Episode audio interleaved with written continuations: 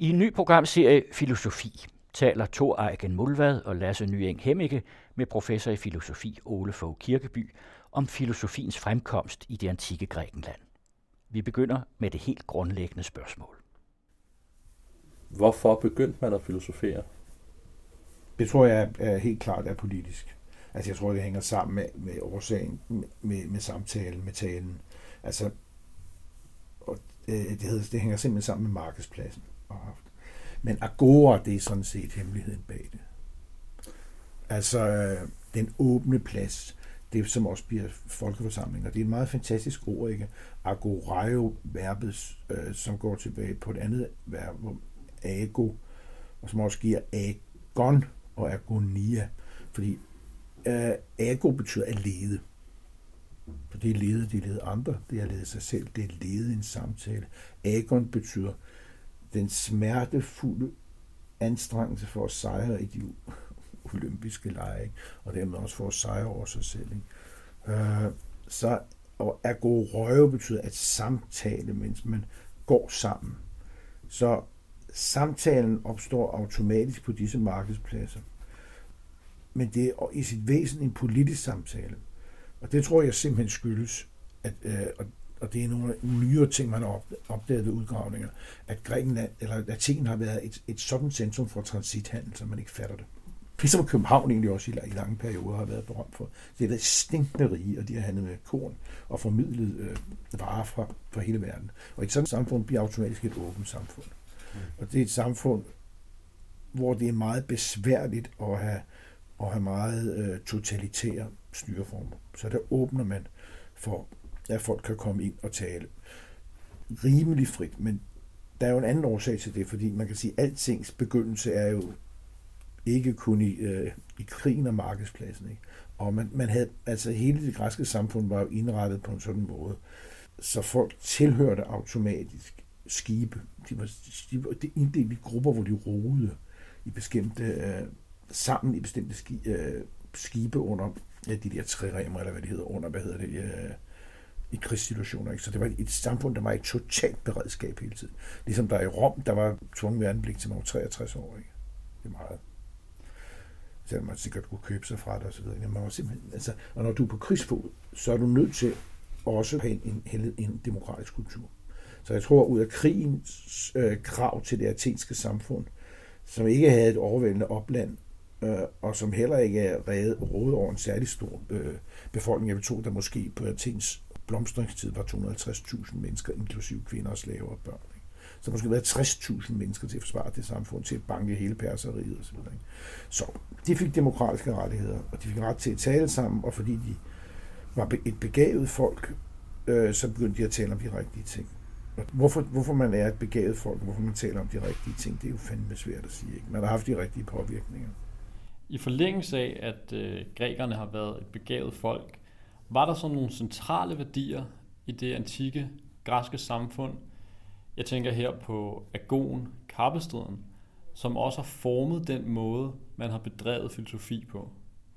Det her, altså, hvis agon handler om at overvinde sig selv til, til at præstere det utrolige, så betyder det både, hvad hedder det, at overvinde sin subjektivitet. Det vil sige tænke på en form for almen ligegyldig måde, og på den anden side at tænke dybt. Og det tror jeg har været et, et kriterium. Det har været et meget ambitiøst folkeføring. Men til det hører også altså, en to-tre andre ord, som er, som er meget centrale. Isegoria, altså den frie borgers taleret.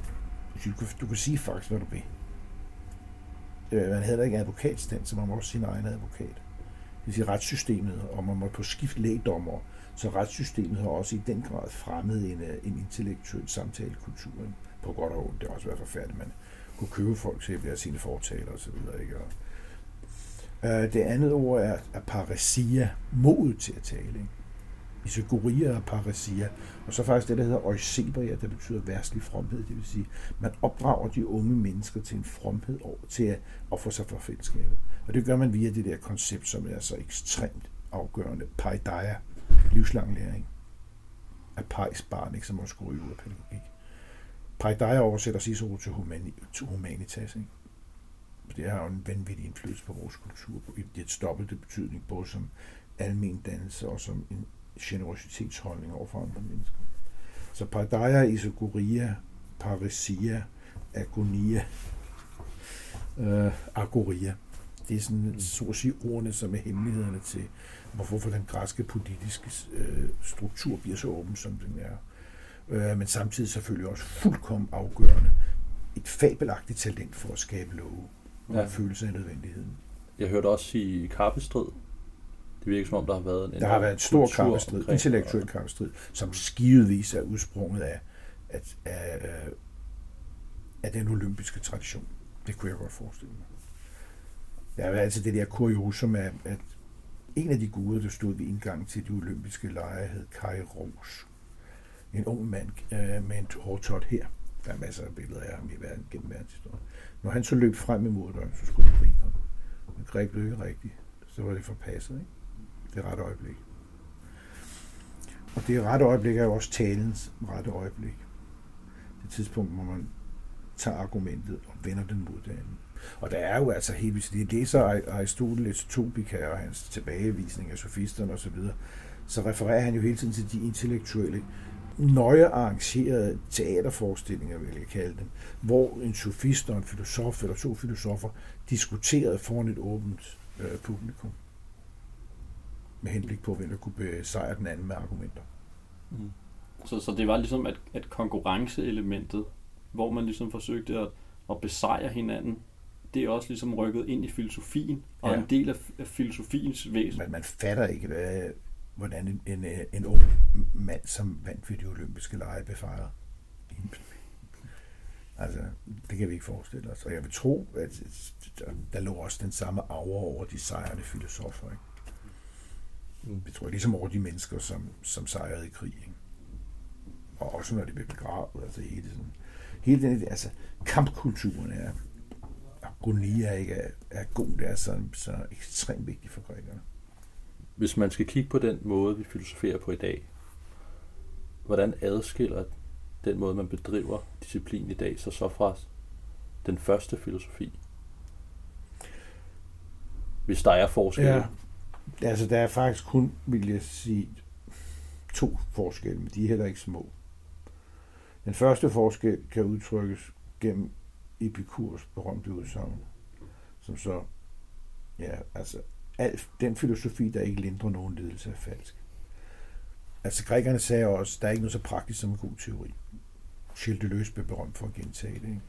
Altså det vil sige, at filosofi handler om at, at, at, i sit væsen politisk. Sådan tænker grækerne. Den politiske forstand, den skal bidrage til skabelse og omskabelse af fællesskabet, og til at du selv kan håndtere dit eget liv i forhold til død. Det er det ene. Øh, det er der for lidt af i dag i filosofien, som er blevet sådan specielt gren, ofte alt for knyttet til epistemisk logik og hvad det nu hedder alt sammen, altså erkendelseslogik og til matematiske systemer og, og, og, og så videre. Så havde man eksistentialisme, men grækerne var jo langt, langt, langt, langt mere praktiske end eksistentialisterne var. Og jeg vil tænke hovedparten af alle disse tanker. Altså Whitehead, som, I, som I sikkert kender, ikke, som er blevet berømt på sin proces, procesfilosofi, øh, som han skrev på et sent tidspunkt, øh, uden at, da han blev professor ved Stanford, og uden at have, da han var 60 års uden at have beskæftiget sig med filosofi overhovedet. Øh, han siger, og det synes jeg egentlig ikke er helt forkert, at det meste af al vestlig filosofi er skrevet med Platon. Og vi skal lige Aristoteles med. Der er altså nogle små ting der. Og lidt og stoikernes sprogfilosofi. Så begynder det at ligne noget. Øh, men det andet aspekt, som adskiller det er, at grækerne ikke i samme grad havde naturvidenskab, som de kunne øh, bruge som grundlag for at filosofere, hvis de troede på den. Jeg ved ikke, hvor meget den betyder. For mig har den egentlig aldrig betydet noget. Jeg er sådan set ligeglad, om neurobiologerne tænker, at mennesket er godt eller ondt, og kan eftervise bestemte gener osv. Jeg er også i, altså Einsteins tidsbegreb, øh, øh, opfattelse af tid og rum, tror jeg heller ikke var fremmed for grækerne som forestilling. Men altså, hvem har taget konsekvenserne af det i, i filosofien? Meget, meget få. Altså, ikke engang Whitehead gjorde det jo i sin procesfilosofi. Altså, den endte jo i en, en, en stor, stor stil religiøs filosofi osv. Ikke? Måske det løs lidt, men siger det løs filosofi er så, er så vag og, og løs, og, og, og siger egentlig bare, at vi skal opfinde begreber og lave virkeligheden om, og det synes jeg er ganske udmærket.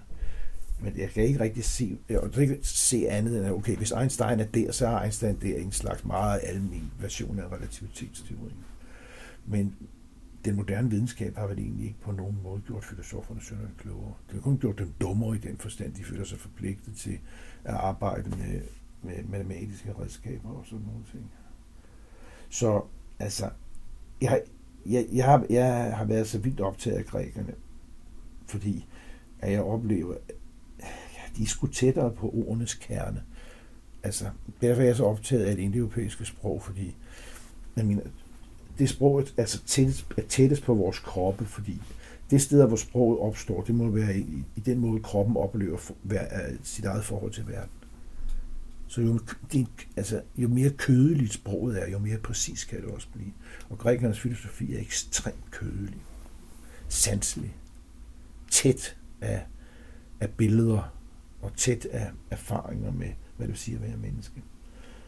Så øh, jeg synes, grækerne er overlegne filosofer i forhold til meget af det, der er overleveret.